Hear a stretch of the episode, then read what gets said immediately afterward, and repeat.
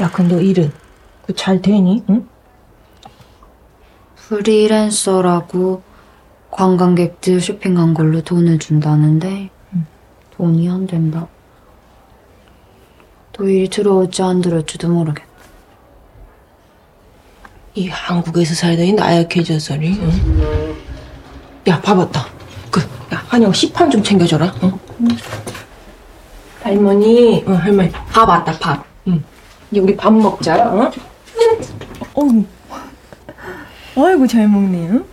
우리 영순 할머니는 뭐 이리 곱네. 응? 밥도 잘 먹고 이쁜다.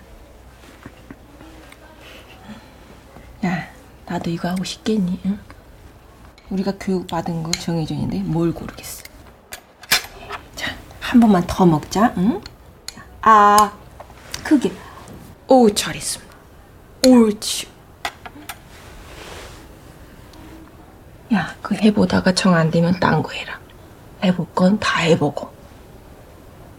근데 니그 쫄 거 없다. 응? 네 식대로 해라. 11월 1일 수요일 FM 영화 음악 시작하겠습니다. 저는 김세윤이고요. 오늘 오프닝은 10월 18일에 개봉한 영화죠. 곽은미 감독, 이설 주연의 믿을 수 있는 사람 한 장면이었습니다.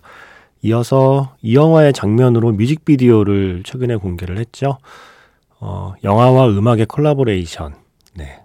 놀이플라이의 사랑이 있었네. 까지 들었습니다.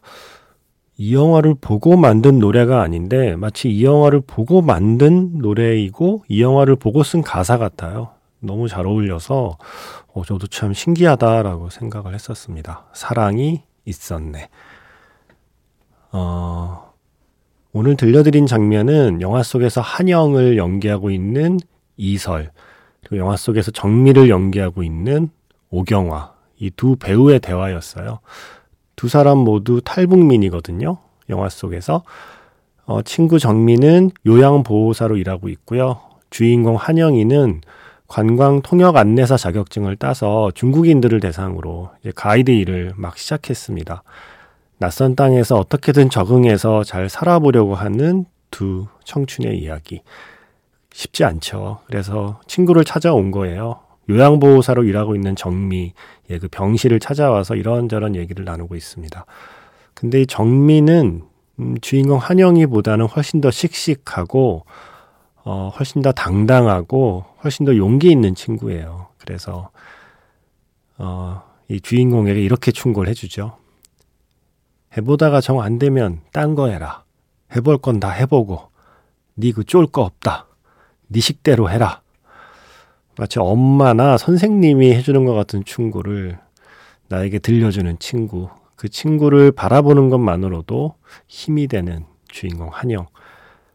제가 되게 좋아하는 장면이고요. 되게 좋아하는 영화인데 특히 그 중에서 이 장면 참 좋아하고 이설 배우의 연기도 훌륭하고 이 친구 정미 오경화 씨의 연기 뭐 억양 너무 완벽해서 깜짝 놀랐습니다.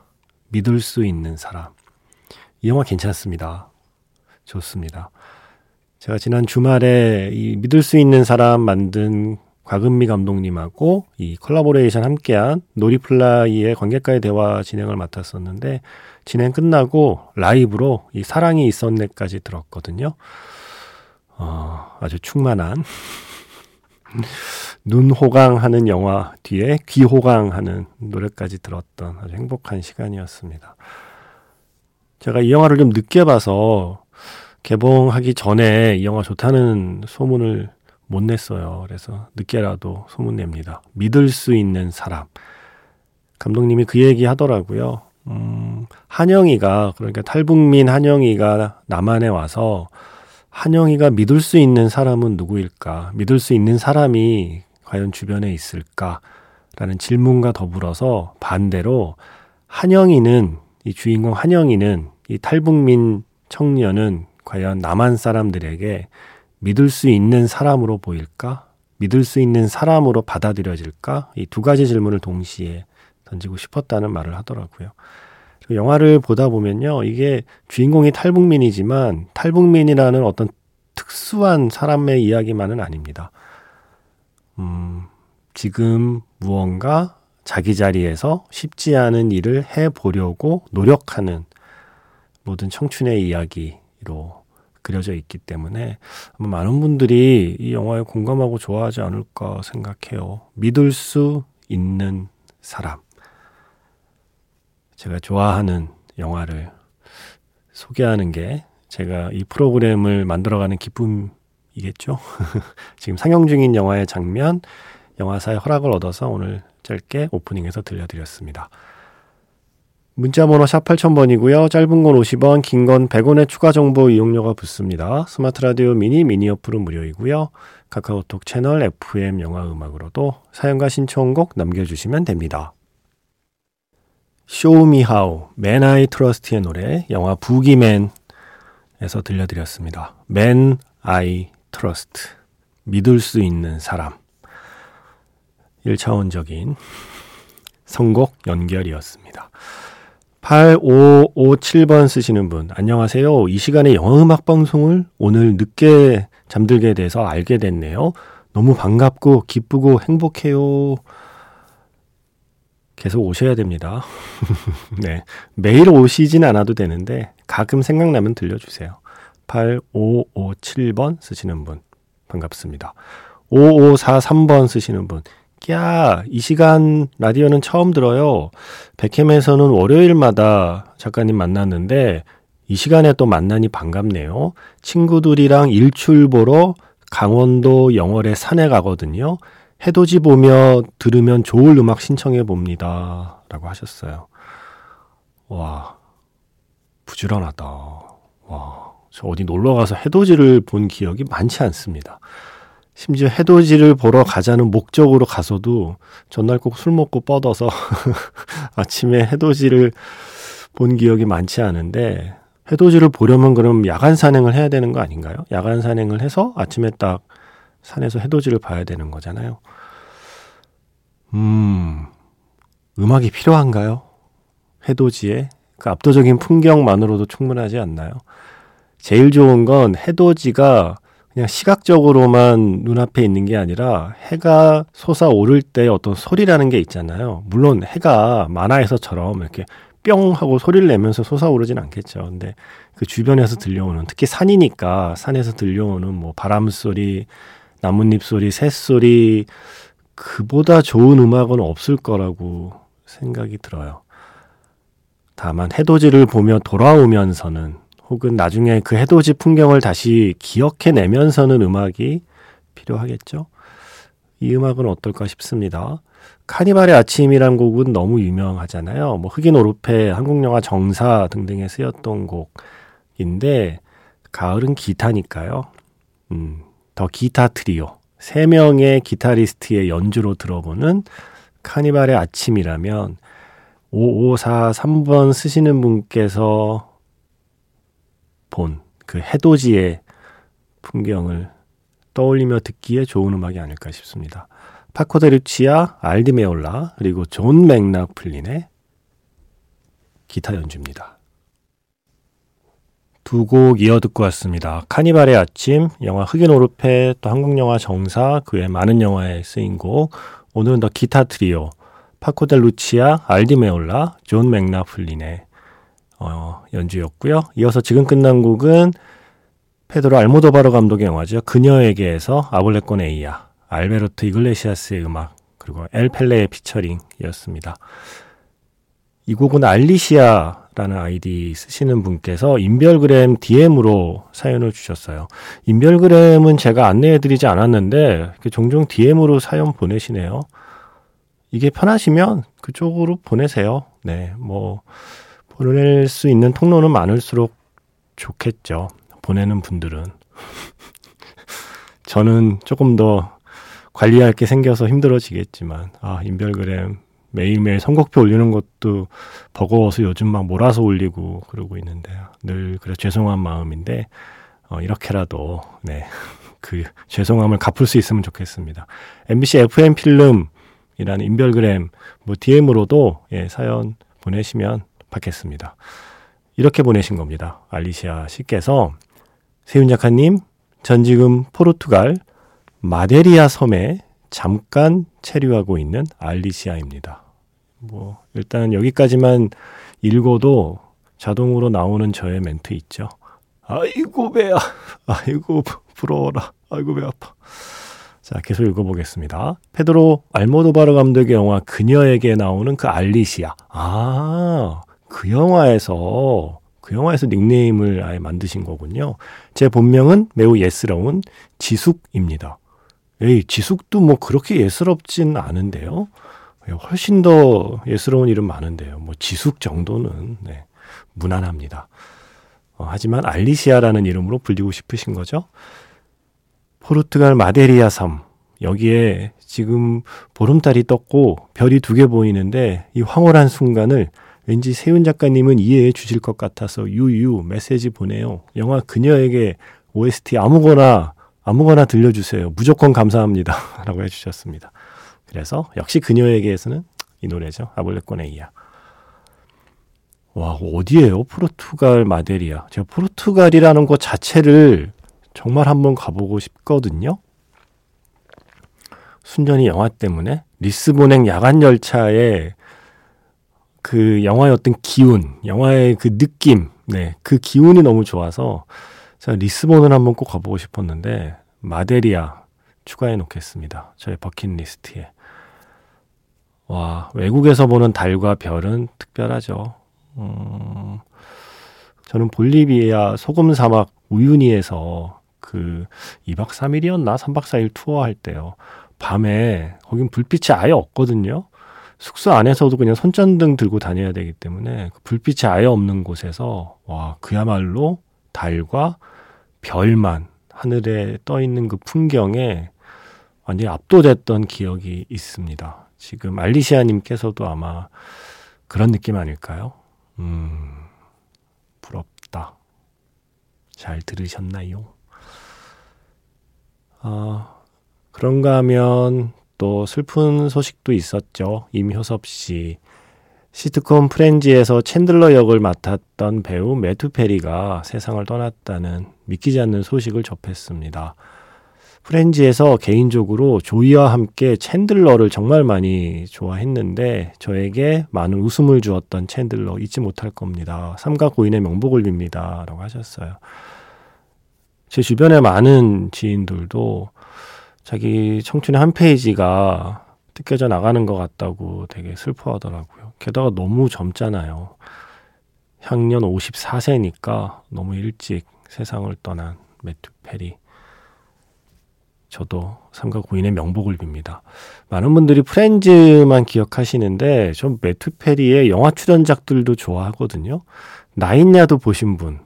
브루스 윌리스와 매튜 페리. 아, 그러고 보니 브루스 윌리스는 이제 더 이상 연기 활동을 못하게 되었고, 매튜 페리는 이제 더 이상 우리 곁에 없네요. 더 슬픈 영화가 되었네요. 하지만 영화는 정말 즐겁고 재밌는 영화였는데 그 Nine Yards라는 코미디 영화에서 매트 페리 연기 정말 훌륭합니다. 예. 그래서 저는 Nine Yards라는 영화가 제일 먼저 떠올랐어요. 그리고 Seventeen Again. 이거 잭 에프론하고 매트 페리가 함께 출연한 영화잖아요. 매트 페리가 17살로 돌아가서 잭 에프론이 되는 이야기잖아요. 여기에서의 연기도 좋은데. 음. 저는 이 두 편이 제일 먼저 떠올랐습니다. 물론 그 외에도 많은 영화가 있지만요. 그래서 그렇게 두 편에서 음악을 골라봤습니다. 매트 페리를 추억하면서 듣겠습니다. Nine Yards 사운드 트랙에요. 고엽 있죠? Autumn Leaves. 이게 찰리 비들 트리오 피처링 스테파니 비들의 버전으로 실려 있거든요. 그래서 Autumn Leaves 먼저 듣고요. 음, 조금 전에 말씀드린 그 Seventeen Again에서 캣 파워의 The Greatest 역시 사운드 트랙에 있습니다. 이렇게 두 곡 들으면서 매튜 페리를 생각해 보겠습니다.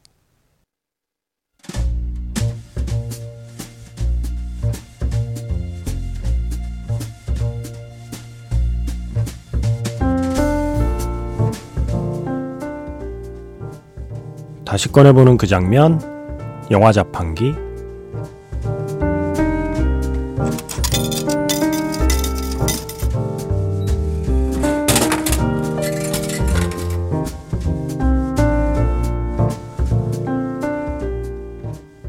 다시 꺼내보는 그 장면, 영화 자판기. 제가 오늘 자판기에서 뽑은 영화의 장면은요, 이와이 슌지 감독의 1996년 작품 피크닉의 한 장면입니다. 하얀 옷을 입은 두 청년, 츠무지와 사토루가 담장 위를 걷기 시작하죠. 검은 옷을 입은 소녀 코코가 그들을 따라 함께 걸어갑니다. 그런데 담장의 끝에서 두 남자가 멈추고 말아요. 더 가면 안 된답니다. 규칙을 어기면 큰일 난다는 겁니다. 그때 훌쩍 담장을 뛰어넘어 계속 앞으로 나아가는 코코. 세상이 정해놓은 한계 따위는 신경 쓰지 않습니다. どうしたの探検は行ってきたよもう終わり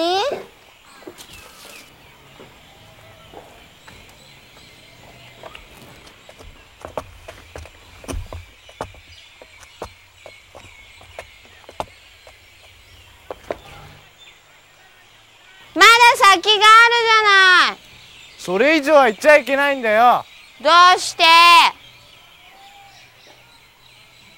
まずいんだよそういうのは戻ってこい塀の外に出なきゃいいんでしょ塀の上ならいいな 다시 꺼내보는 그 장면, 영화 자판기. 오늘 영화는 이와이 슌지 감독의 1996년 작품 피크닉 이었습니다. 이어서 레메디오스의 Pure World까지 듣고 왔고요. 정말 독특한 설정의 이야기죠. 정신병원에 수감된 음, 세 명의 청년이 정신병원 담장 위를 걷기 시작하다가 계속해서 새로운 담장 위로 옮겨 걷는 담장 위를 여행하는 이야기. 피크닉입니다. 우리가 보통 화이트 이와이, 블랙 이와이 이렇게 구분을 하잖아요. 뭐 4월 이야기나 러브레터 같은 이야기가 화이트 이와이라면 뭐 Undo, 또 릴리 슈슈의 모든 것, 그리고 피크닉 이런 영화들은 조금 어둡고 우울한 감성이라고 그래서 블랙 이와이라고 부르거든요. 어, 저는 화이트, 블랙 다 좋아합니다. 제가 워낙 회색 인간이라 그런가 봐요. 음, 피크닉 저 참 좋아하는데 오늘 들려드린 장면 특히 뭐 저뿐만이 아니라 아주 많은 분들이 좋아하는 장면일 거예요. 처음으로 세 사람이 정해져 있는 어떤 한계로 정해놓은 세상 사람들이 그 선을 처음으로 넘는 이야기. 검은 옷을 입고 다 찢어진 검은 우산을 들고 앞장서서 담장이를 달려나가는 코코. 가수 차라가 연기했잖아요. 그 뒤를 따르는 두 남자. 그 중에 한 명은 아사노 타다노부고요. 어, 뭔가 그 감성과 그 색감과 그 화면과 음악 모든 게 그냥 하나의 거대한 어떤 이미지로 막연한 어떤 자유의 이미지 같은 걸로 가슴 깊이 새겨진 장면입니다. 영화 피크닉. 음, 오늘 이 장면 다시 떠올려 본 이유는 이와이 슌지 감독 이야기를 하기 위해서입니다. 어, 이번 신작 키리에의 노래 주인공도 아이나 디 엔드라는 뮤지션이죠. 피크닉의 주인공이 뮤지션 차라였던 것처럼. 그래서 살짝 좀 공통점도 있고요. 음, 이 영화 역시 또 블랙 이와이의 감성을 갖고 있습니다. 키리에의 노래. 이 영화 홍보를 위해서 이와이 슌지 감독이 이번 주말에 한국에 와요. 그래서 FM 영화 음악에도 오세요. 예. 저 인터뷰합니다. 그런데 일정 때문에 음, 보통 Magic Hour Special F는 토요일 새벽에 나가잖아요. 금요일, 금요일 밤에서 토요일 새벽으로 넘어가는 방송이요. 이번 주만 토요일 밤에서 일요일 새벽으로 넘어가는 시간대에 이와이 슌지 감독의 초대석 Magic Hour Special F를 방송을 하겠습니다. 내한 일정과 맞추다 보니까 이걸 또 일주일을 묵혔다가 다음 주에 하면 좀 김새지 않겠습니까? 그래서 하루만 늦게 이번 주는 Magic Hour Special F와 M을 자리를 바꾸겠습니다. 그래서 일요일 새벽 2시에 이와이 슌지 감독과의 만남 많이 기대해 주세요. 아, 떨리네. 자, 마지막 곡은 릴리 슈슈의 모든 것에서 들을까요? 아라베스크 준비했습니다. 내일 원래 이은선 기자의 필수 굿이 있는 날인데 이은선 기자 한 달 동안 휴가 떠났잖아요. 그래서 대신 한 달간의 미니 특집 준비한다고 그랬죠. 내일 여러분들이 반가워할 만한 게스트가 오십니다. 네, 11월 한 달 동안 여러분께서 반가워할 만한 분들이 오셔서 여러분이 궁금해할 만한 영화를 추천해 주실 거거든요. 어, 스포하지 않겠습니다. 예, 내일 어떤 분이 오실지 기대하셔도 좋습니다. 저는 내일 다시 인사드릴게요. 지금까지 FM 영화 음악 저는 김세윤이었습니다.